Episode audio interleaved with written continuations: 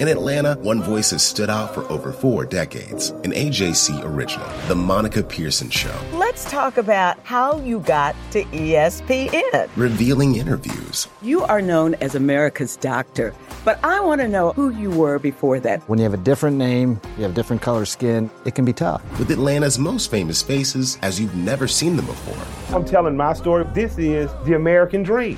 The Monica Pearson Show streaming now on AJC.com. The AJC's trusted veteran political voices, Greg Bluestein, Patricia Murphy, Tia Mitchell, and Bill Nigut, are the essential source for Georgia politics. The Atlanta Journal Constitution's Politically Georgia. Sign up for the newsletter, download the podcast, subscribe to the AJC.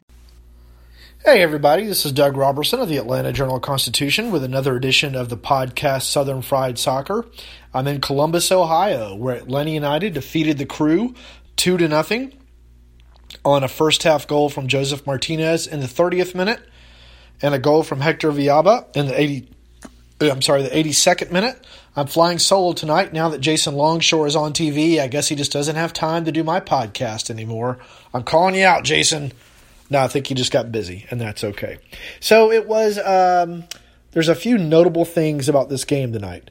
Uh, number one, this was a battle of two of the best teams in the East, and Atlanta United really, I mean, did what it needed to do. It controlled the ball for eight of the first nine minutes in a stretch that I haven't seen in a long time from any team in Major League Soccer. I mean, literally, Columbus didn't have the ball.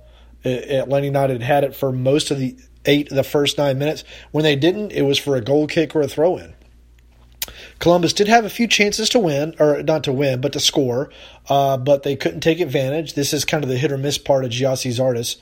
Um, he had one really good chance and put it like five yards wide. A couple other times, Brad Guzan made a great save. Uh, but Parkhurst, uh, Michael Parkhurst, Jeff Larentowicz, and Leandro Gonzalez Pirez did a fantastic job controlling him.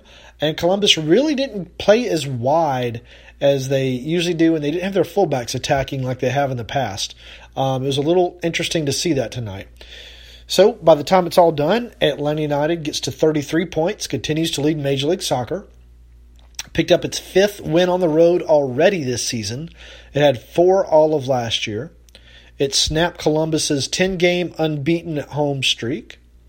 Atlanta United is now unbeaten in seven road games, and it shut out Columbus at home for the first time since it did so last season uh, when Hector Villalba scored two goals. So, of course, when he came out to talk to us tonight, that was one of the first things I said to him because he because he because he did speak scoring two goals so when he comes out this time, I joked with him that he finally got to speak with us, uh, or finally came out to talk to us at Columbus. Um, some other tidbits from the game. The big two big pieces of injury news.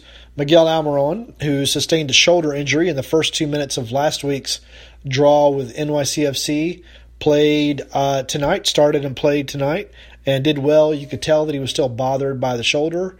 Um, but he got an assist on Villalba's goal. He made a couple of poor decisions in the game, which are kind of uncharacteristic for him. There was a three on one, and instead of passing it, he tried to shoot uh, when it they could have put the game away in the 70 something minute. Um, but he, he did okay. Uh, Martino, Gerardo Martino said it's obvious that he's still not comfortable. But the big news is Josef Martinez suffered what looks to be a broken nose on his goal his nose and head slammed into the back of Artur's head uh, on the goal. It was a fantastic headed goal. He is so good in the air, Josef Martinez, to be so sh- to be so short, but he's got I mean, such leaping ability. It's amazing. Anyway, fantastic goal by Martinez off a corner kick. And I need to say that because I often make fun of what Atlanta United attempts to do on corner kicks. Uh, so it was a fantastic goal on that.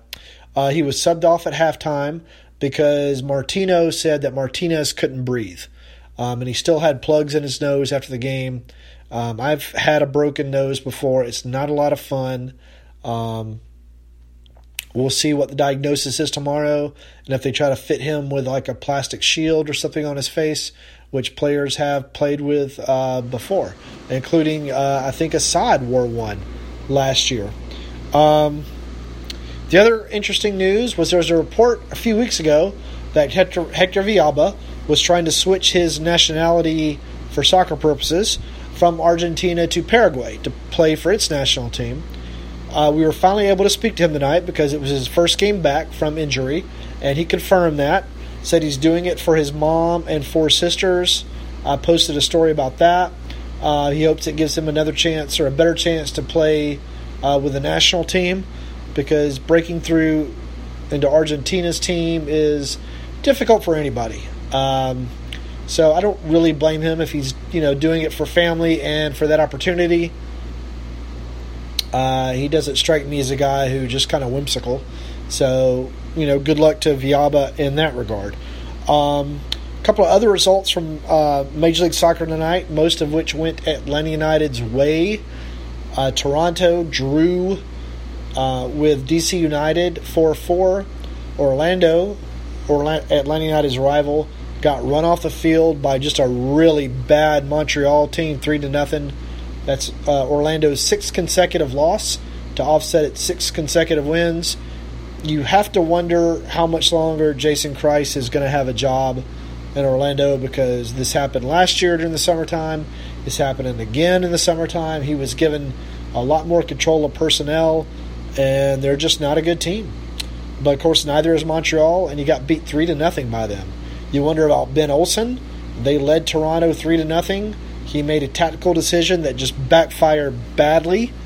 Um, so they end up tying four to four. Uh, the Red Bulls won. They beat just a horrible Seattle team, two to one. And Chicago tied at Colorado two to two after falling behind two to nothing. So Atlanta United now has a 14 point lead over the sixth place team, a five point lead over the second place team. That could change because NYCFC did not play tonight. But those are pretty huge leads. Now, Atlanta United will not play again until it hosts Chicago in the fifth round of the U.S. Open Cup at Mercedes Benz Stadium next Wednesday. That's June 20th. So you, could see Almiron rested, you could see Martinez rested, and then both players come back for the big game at Portland the following weekend. Uh, the other talking point from the game is this was the first win Atlanta United has posted in a league game this season using the 4 3 3. Um, it's a formation that Martino used a lot last year. Likes to bring it out against teams that like to play from the back, which Columbus likes to do. And Atlanta United looked good. Uh, again, Columbus created a few scoring chances but couldn't take advantage of any of them as Atlanta United got its fourth shutout this season. Uh, this is going to be kind of a shorter podcast than usual because I don't have Jason to bounce some ideas off of. So I'm going to wrap this up now. Uh, but I hope you'll subscribe. You can find it on iTunes. I hope you'll follow me on Twitter at Doug Roberson AJC. I've already posted a game story, my player ratings, of course, this podcast, a short on Villalba. I'm going to probably post a short in the morning on the team success on the road, as well as thoughts on the United bid of Mexico, the United States, and Canada uh, getting the rights to the 2026 World Cup, which could include uh, Atlanta hosting a semifinal. So, anyway, this is Doug Roberson of the Atlanta Journal Constitution coming to you from Columbus, Ohio, where Atlanta United won 2 to nothing for its 10th win this season. I'm Ernie Suggs, race and culture reporter for the Atlanta Journal Constitution. And I'm Nedra Rhone, lifestyle columnist. Atlanta has been known as the Black Mecca for so many years, but that means something different to everybody. It means everything to me. I've been living here for 24 years, and I am still amazed at how rich the city's black culture continues to grow. Every day I wake up, I learn something new. Well, you all can learn something new by subscribing to the Atlanta Journal Constitution's new newsletter called Unapologetically ATL. It's all about the people, the events, and the entertainment happening in metro Atlanta that black people might want to know about. Like historically black colleges and universities, Atlanta's thriving art scene, and the city's growing neighborhoods. Wherever you live, we want to hear from you. We want to hear what issues are important to you.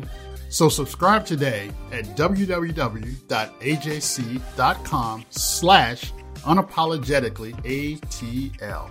Only from the Atlanta Journal Constitution.